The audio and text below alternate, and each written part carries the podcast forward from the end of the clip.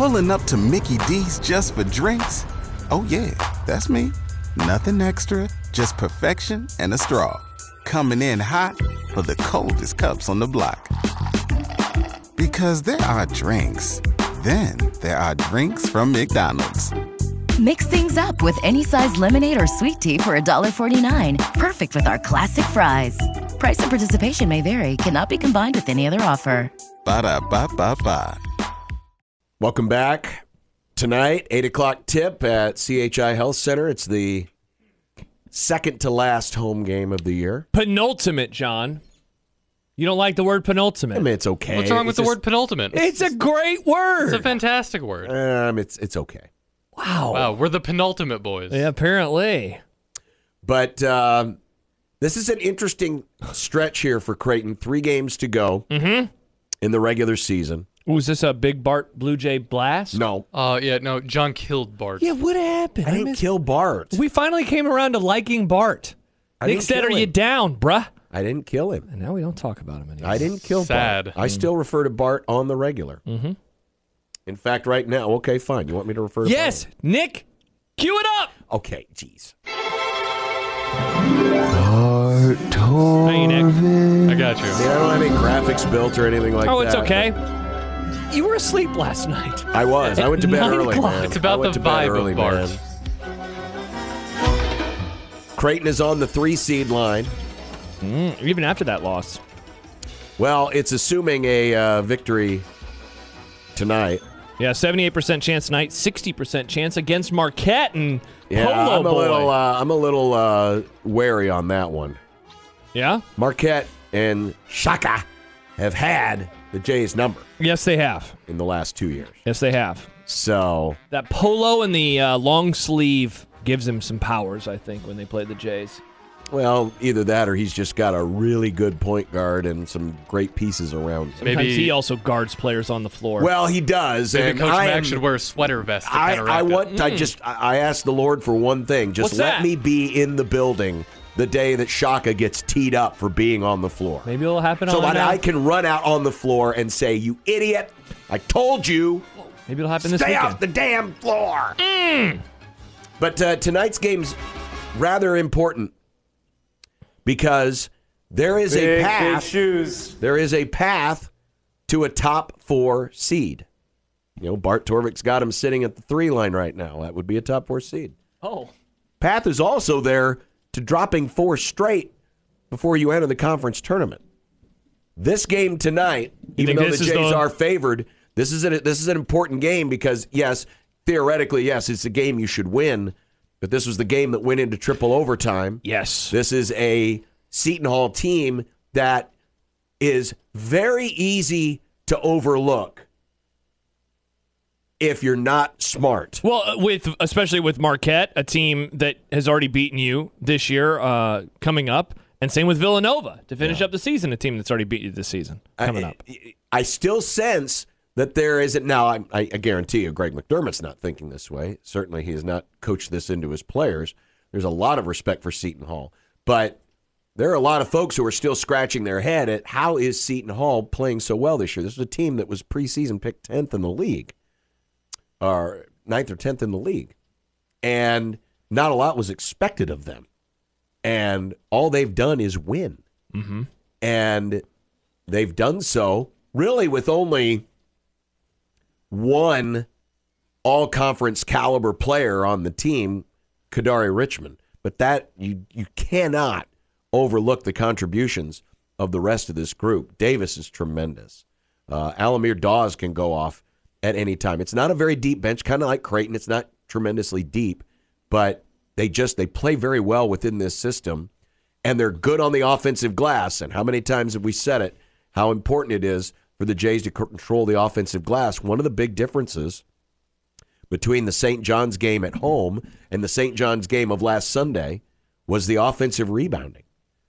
The Jays pretty much held their own on the offensive glass against St. John's and didn't allow them to get away.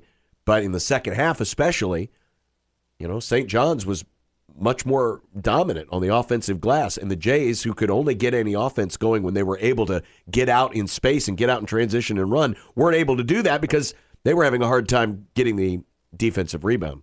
So Seton Hall, this is a team that's also built to go after the offensive rebound and have been pretty good at it. In fact, they were good at it in the first matchup against the Jays in Newark. Mm-hmm.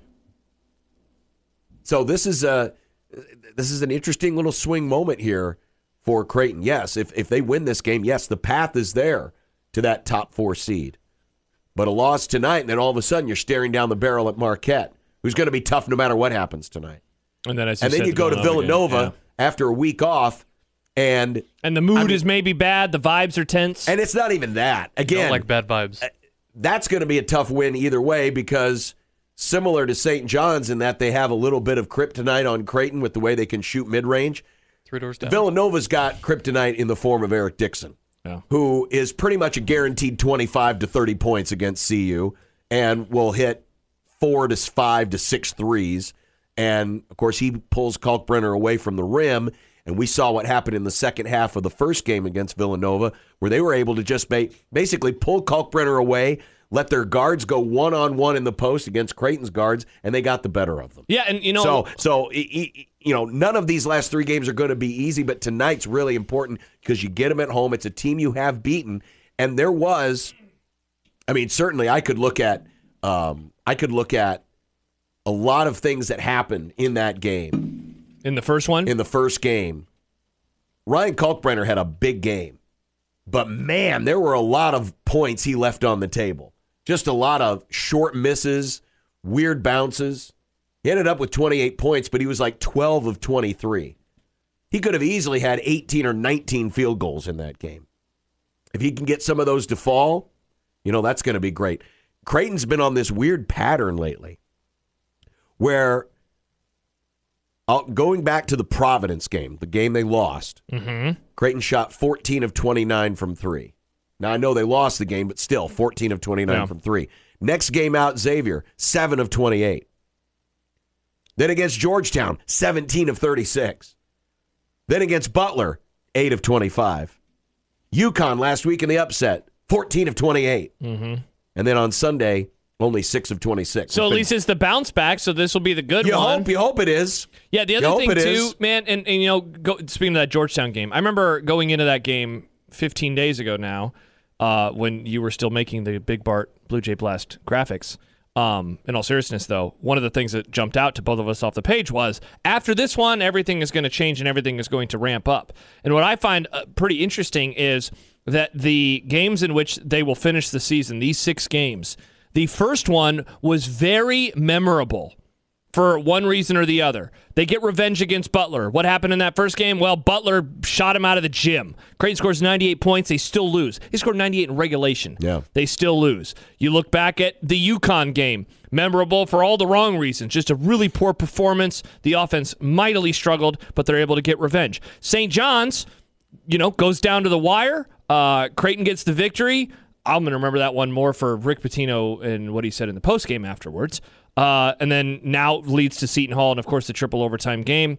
Uh, Marquette, you go all the way back to the very end of calendar year 2023, and then Villanova, the first conference loss of the season, another game in overtime. So, like, all of these games, the callback, whether Creighton won or Creighton lost, there's like these storylines that come from it. And again, for the second straight game now, they're playing a team that's right on the bubble. St. John's probably on the wrong side of the bubble right now. Seton Hall maybe on the right side of the bubble at this moment in time. So like these are massive games for these programs. Um, and it's a it's just a really tough stretch. And you're right. It, this this does kind of seem like you you got to get a victory here because regardless of what happens, Marquette's gonna be tough. Villanova's gonna be tough. You just don't want to go into both of those games with a two game losing streak under your belt. Seton Hall, even though they are ahead of the Jays in the Big East standings, are just inside uh, the Bart Torvik bracket right now. They are the la- among the last four buys. The problem is, Seton Hall's metrics, their net ranking is only 66th. So that has been holding them back. Yeah. In fact, by comparison, Villanova, who's you know, two and a half, three games behind them in the league standings.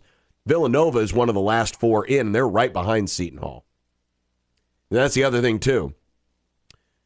Obviously, Seton Hall, they want to strengthen their position. Villanova, they need to strengthen their position. They are squarely on the bubble. And in the middle, you have Marquette, a team that's alt like Creighton, Yeah, playing also for playing seeding. for I mean, they're they're logically playing for a top two seed, Yeah.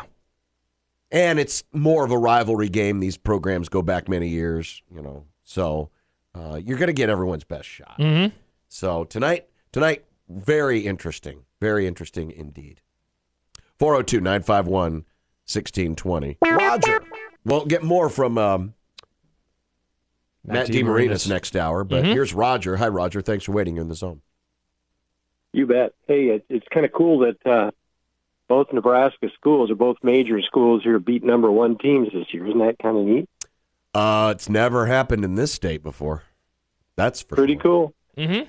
I uh, I was going to reply to the guy that talked about how it's a one-off, and you know we just always get new people every year, and you know I don't agree with that at all. We got some good players back from last year. There was a style of play, there was an identity that was built last year, and now it's uh, continuing this year. And it appears as though even if we lose some of the guys that we could keep next year, we'll still probably have a pretty good nucleus of people next year with a style of play and with a coach that knows what kind of guys to go out and get. And I kind of agree with Beeline the other night. He was talking about why, why wouldn't you want to come play here? I mean, the atmosphere at Pinnacle is is terrific. The the way the arena is built, it's very vertical, very loud. They fill it up, and I've been going to games there for probably 30 years, and it's just a blast. And now you and, and he said, and you look at the coach and how he coaches and his demeanor, the way he conducts himself.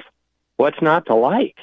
I mean, it's uh, pretty special. I'm really glad that they hung on to Fred. I, the idea of, you know, that it's going to be like his first three years here, where he had transfers in and and they kind of scrambled that first year, and and you had a guy recruiting people, Matt Abdelmassih, who I think was a good recruiter, but he was recruiting them to be able to take the next step and go to the NBA. And that, and that was kind of their attitude, I think, was, hey, Fred can teach us how to get to the next level. And there wasn't a lot of thinking about team play, but that's really changed in the last couple of years. Roger, appreciate the That's just my it's my thought. you bet. Thanks, Roger. Thanks for the call. Roger. 402 951 1620. Hey, uh, don't forget, uh, make sure you go to 1620thezone.com Yeah? and subscribe today. On Friday, we will be able to announce that really cool, neat thing that we're going to be giving away.